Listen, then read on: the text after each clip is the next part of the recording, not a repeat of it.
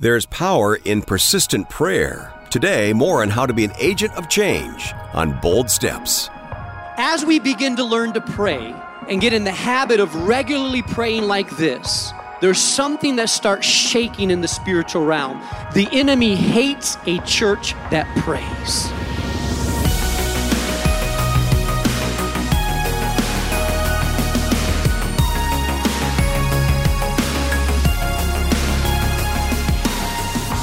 Welcome to Bold Steps with Mark Jobe, President of Moody Bible Institute and Senior Pastor of New Life Community Church in Chicago. We're at the beginning of a new year, and what a better way to start out than to be encouraged to pray. And there's a real power that comes when hearts are united together in communication with God. Mark is describing six key elements to help you pray, and they're patterned after Jesus' prayer in Matthew chapter 6. If you couldn't join us for part one, that broadcast is online where you can always listen again at your convenience. Just go to boldstepsradio.org. But right now, with today's Bold Steps, here's Pastor Mark Jobe. Then, secondly, we go from position to priorities. The very first prayer request that he says, Our Father who art in heaven, hallowed be thy name. Thy, come on, you know it better than that. Thy kingdom come and thy will be done. So the very first prayer that we say is, Thy kingdom come. What kingdom? The kingdom of God. What are you saying? God, we are praying that your kingdom, what is a kingdom? A kingdom is a place where a king rules. We are saying, Your kingdom, the way you rule in heaven, where there's no sickness, no disease, no sin, where there's peace and joy and righteousness. We are saying, Kingdom of God, come to earth. Kingdom of God, come to my life. Kingdom of God, the peace of heaven, may it come to my life. The righteousness of heaven may it come to my life. The joy of heaven may it come to my life. I want a piece of heaven to come to earth. I want your reign to manifest itself on earth. Thy kingdom come, thy will be done on earth as it is in heaven. Now, here's what I want you to understand. I know we live in a fallen world. I've told you this before. We live in a world where there's violence, hatred, war, diseases where there's bigotry and rape and violence and abuse, where there's hatred, where there's murder, where there's jealousy, where there's injustice. We live in that kind of world. That is not the world that God created.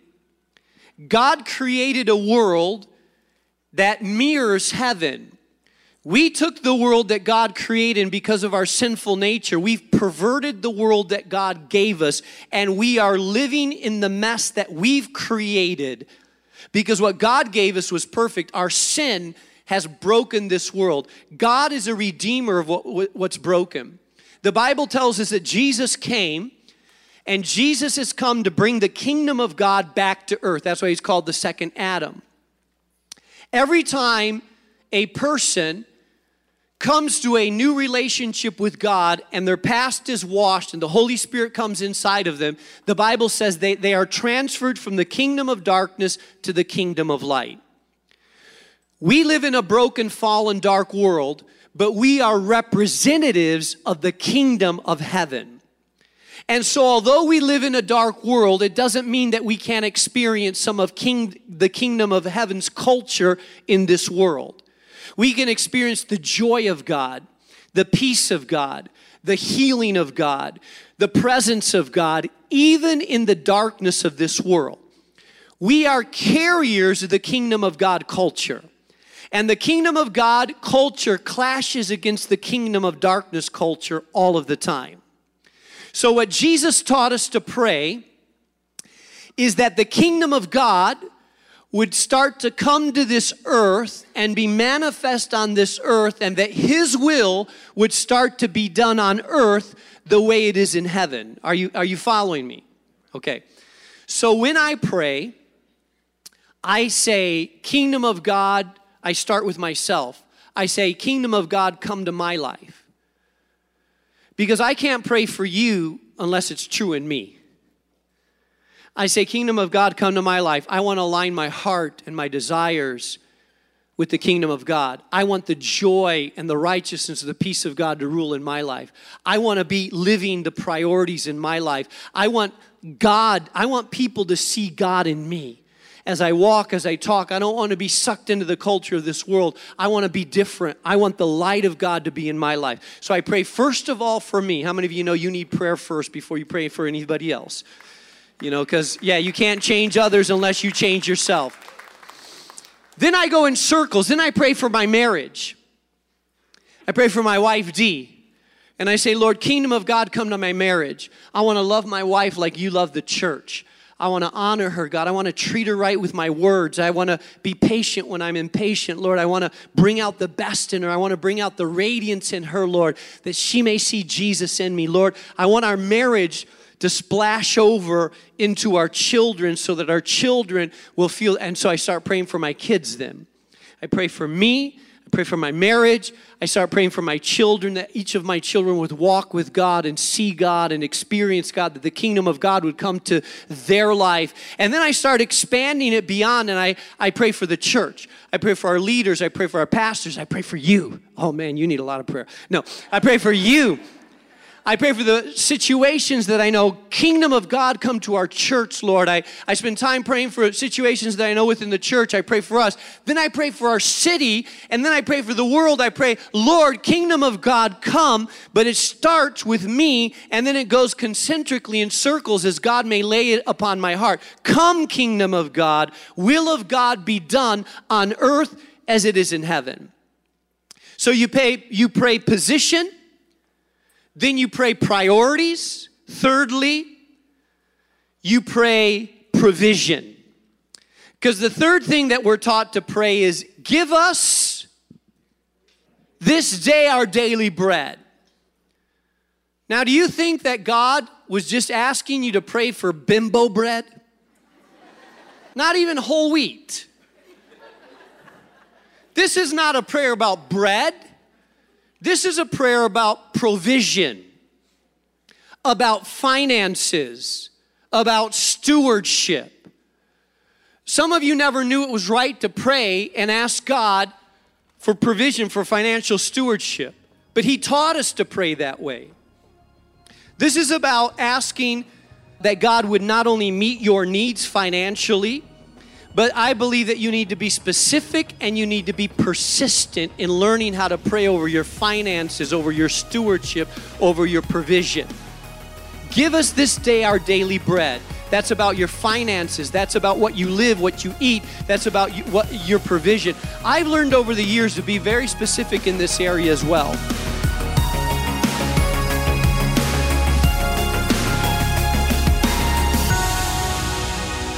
That's Mark Jobe, and we'll get back to the message in just a moment. We're learning the pattern of prayers outlined in Matthew chapter 6. But, Mark, it's always encouraging to hear from listeners, and this email came in recently here to boldstepsradio.org. I think you'll enjoy this. Adam says, My wife found you this past summer, and through her encouragement, I started listening via podcast, then WMBI, and most recently, 106.9 WHRD. I travel anywhere from one to two and a half hours each day to work. And as I happened to cross Bold Steps one day, I have found that listening to you helps to calm me while in traffic.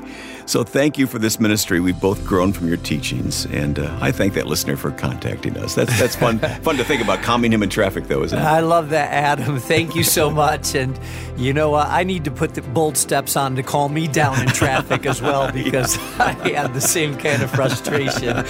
Absolutely. Hey, we love hearing from listeners, by the way, and when we get emails like this, it really encourages us. So keep coming with those emails. You can reach us through Bold Steps Radio org. Well, let's get back to today's message now the power of prayer in Matthew chapter 6.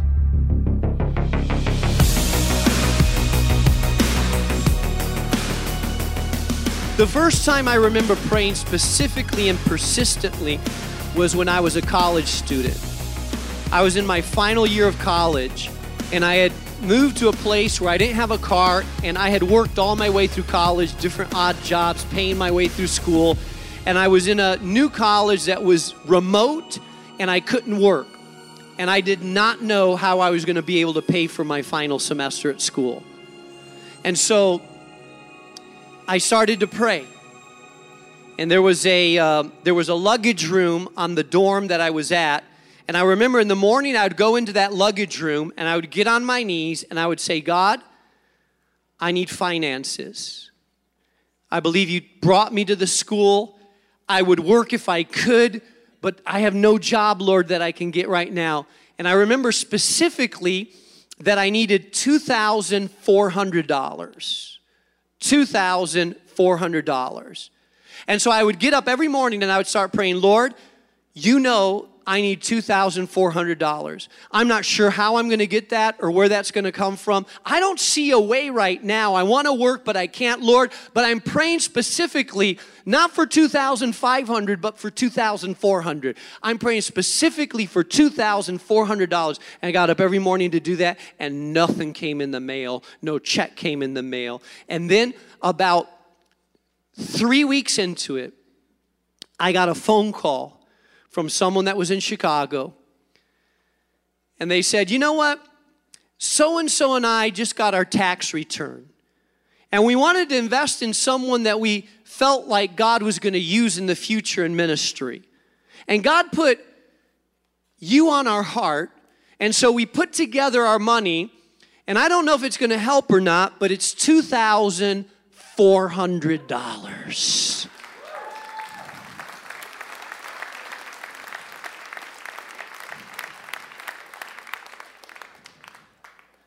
I was about 19 years old at the time and never forgot that lesson. God answers specific, persistent prayer. He answers it in supernatural ways. And I could tell you story after story of answers of prayers like that. We've prayed specifically. I remember when my wife, years ago, we needed another van, and she started praying specifically for a green minivan a green minivan. I don't know. I, I just wanted one that would work. She wanted a green minivan because we were expanding. And, and we had decided that we were going to, we had committed to pledge to the building campaign. And so the money that we were going to buy a vehicle with, we gave to the church to build a building. And she was praying specifically, and she would pray with my son over a green minivan. And through a series of circumstances, we received a gift that we did not expect, a gift. And when that green van drove up into our driveway, my son was so excited, like, Dad, green minivan, just like we had been praying for. I, I learned the power of persistent, consistent prayer, even when it comes to finances. God is the supplier of all of our needs. And we need to know how to pray specifically and consistently when it comes to these areas. So, number four, so we we pray our position, we pray our priorities, we pray our provision, and then we pray people. This is the hardest one. And forgive us our transgressions as we forgive those who trespass against us. Now, you know what you're praying in this prayer? You are praying that if someone offends you and you don't forgive them, that God would not forgive you. Because you're saying, Forgive me, God, the way I forgive others. I remember when I was young and I realized what I was praying, I used to skip this part of the prayer. You are saying, God, if I hold a grudge against someone else, hold a grudge against me. You are saying, God, if I don't release someone that's hurt me, then God, do not release me if I've hurt you. That's what you're praying. And forgive us our trespasses as we forgive those who trespass against us. What this does, when I pray this part of the prayer, I start praying that God would cleanse my heart, that there would be no bitterness or anger against anyone in my life, that there would be no um, bad blood with anybody that I feel like I've offended or someone that, that I have a bad relationship with. What this does, it allows you to, if you do this on a regular basis, it allows you to cleanse your heart before God. So that you're not dragging any baggage. Listen, some of you, because you haven't done this, you should have released someone six months ago, but you're still holding them in resentment because you haven't been praying this prayer. This allows you to search your heart and to make sure that there's nothing there. And then I forgive and release if there's anything in my heart, and if there's someone I need to call up, I call them up. And then I pray that God would allow me to walk in love and humility, in acceptance in my relationships, that I would be an encourager to people around me, and that I would have a heart that forgives people rapidly and easy around me. That's prayer number four. Number five, you pray protection. And lead us what? Not into temptation, but what? Deliver us from evil. Let me tell you something about the enemy. The enemy is out there to kill, steal, and destroy. And there is not a person in this auditorium that doesn't have a weak area. We all have our areas of weaknesses, and it's those areas of weaknesses that the enemy most tempts you in. And so when you come before God, you say, God, I know that I'm weak in this area. And the enemy would like to come and destroy me in this area. But God, I pray that you would not lead me into temptation, but you would let me escape the temptation and that you would deliver me from the traps that the enemy puts before me because I don't want to disgrace your name. I don't want to fall. I don't want to give in. God, give me the power, protect me. This is when you pray for your own life.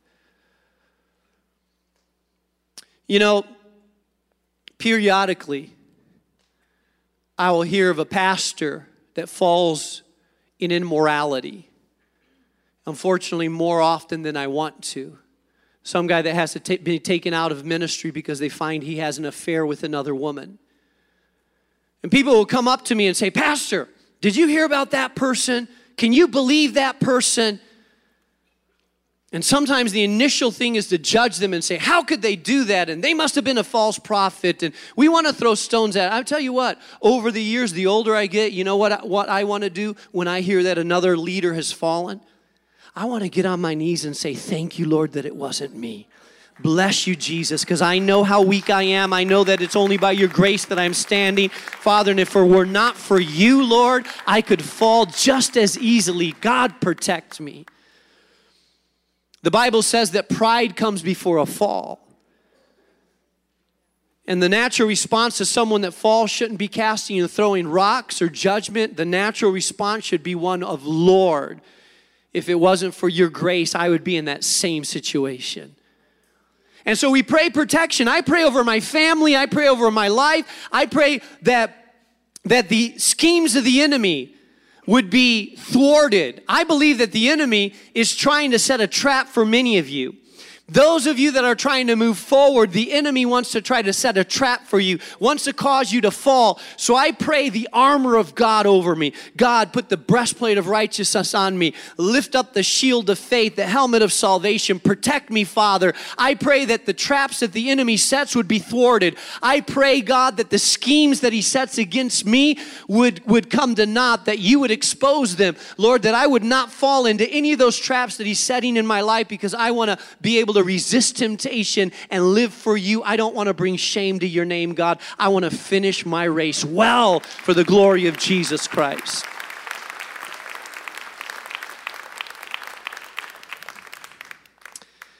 And then lastly, for thine is the kingdom and the power and the glory forever and ever. So you finish with praise. Exalt Jesus as head over all things. Declare what God has called you to do with authority and conclude with thanksgiving to his name. Listen, that's the Lord's Prayer. And if some of you would begin to take that pattern and you would take that simple outline and start to pray through it, it would cover almost every area of life that you need to cover. And by the time you're done praying through that, you'll look at your watch and say, wait a second, I just been praying 20 minutes. And you realize that as you start praying the pattern of the Lord's Prayer, that the Holy Spirit is going to prompt you to pray for th- other things. And I pray that as well when I start to pray. I say, Lord, prompt me. And sometimes God will bring a face to mind, and I'll start praying for that person that I haven't thought of in a long time or seen in a long time. And I don't even know what they're going through. But if the Holy Spirit puts on my heart to pray for them, I'll pray. And sometimes I'll call them up and realize they're in the middle of a battle or a struggle. Why? Because God is prompting me to pray for that. And, and we pray in the sensitivity and the power of the Holy Spirit. As we begin to learn to pray and get in the habit of regularly praying like this, there's something that starts shaking in the spiritual realm. The enemy hates a church that prays, trembles before a church that prays as you begin to learn what it means to pray on a regular basis, I believe it's a keystone habit that can have an effect in a lot of areas of your life as you begin to embrace the power of being a praying individual. Amen?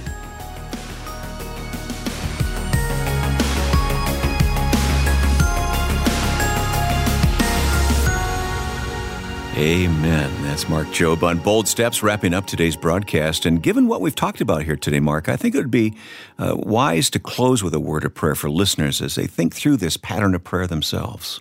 Absolutely. And this is what I'm going to pray. I'm going to pray for you that God would put a new fire, desire, and drive to spend time every day in this pattern of the Lord's Prayer. Good. So, Father, I thank you for those that are listening today and thank you that you're stirring a new passion to get into your presence. And I pray as we go into this year that there would be a new a new desire, a new fire, a new hunger to get into your presence. And so I pray that you would stir the hearts, push us by your Holy Spirit, remind us to be a people that carves out time to pray. I ask this in Jesus' name. Amen. Yes, amen. Thank you, Mark. And by the way, if you want to revisit or share any part of today's program with a friend, the place to go is boldstepsradio.org. Mark? Well, once again, we have in the studio a friend of mine, someone that you're familiar with. You've heard his voice, you've probably read one of his books as well. And uh, that's uh, Joe Stowell, who's been a pastor, a leader, college president, but more importantly, a follower of Jesus. Mm. So good to have you here, Joe. Thanks, Mark. And, um, you know, Joe wrote a resource that's designed to try to get us to spend time with Jesus every day. And, Joe, I want you to tell our uh, listeners why you wrote Strength for the Journey. Well, first of all, I think we all need more strength for our journey, right? Absolutely. So then how do we do get strength for our journey? It's a lot of different ways, Mark, but certainly one of the ways is to be in the Word of God and having God speak to us on a regular basis. But I think I found the challenge in my own life. Okay, where do I start with that? I mean, the mm. Bible's a big book, right? Psalms or the New Testament or Leviticus, and that's a challenge there all by itself, right? So, what I had found in my life is if I have someone to get me started every day, mm. And so I thought maybe I could take some of the experiences I've had in my life and some of the things that have been important to me and put them into a daily startup for people, kind of like the warm up band to their work and walk with God. And so Strength for the Journey was what came out of that. And I trust it will be just that, that it will get people started into the Word, give them a pattern to listen to the Lord and to walk with Him. I love it. And by the way, Joe has such a just a compelling way to break things down into a simple, easy to understand way. And so uh, Strength of the Journey, that's our premium gift for all our Bold Steps uh, supporters this month. And so we would love to put this book into your hands. And we'll do that today when you give a gift of any amount to support Bold Steps. Thank you, Mark. Call 844 615 7363. That's 844 615 7363. Or go online to boldstepsradio.org. Or you can send your donation and request Strength for the Journey in the mail. Write to us at Bold Steps, 820 North LaSalle Boulevard, Chicago, Illinois 60610. And by the way, if this is your first time to donate to Bold Steps, you'll also receive a special thank you email with the link to Dr. Jobe's brand new e devotional called Bold Steps with Jesus. That's two devotionals for just one gift from any first time donor. So if you've never given to Bold Steps before, now is a really an excellent time to get started. Once again, that's Dr. Stowell's Strength for the Journey and Mark Jobe's 30 day e devotional, Bold Steps with Jesus, for your first time gift of any amount today at boldstepsradio.org. Or call us at 844 615 7363. 844 615 7363. And one final reminder if you haven't already, subscribe to the Bold Steps podcast. Open up your podcast app on your phone or mobile device and search for Bold Steps with Dr. Mark Jobe and click the subscribe button. Then leave us a comment and a five star review. It helps so much with encouraging new listeners to check out this Bible teaching program. Thanks so much. Well, next time on Bold Steps, Mark says that the church is full of sleeping agents of change and we need to awaken to our spiritual calling. We're going to look at what it means to be in the right place at the right time for the right purpose. The Making of an Agent of Change, next time on Bold Steps with Mark Jobe. Bold Steps is a production of Moody Radio, a ministry of Moody Bible Institute.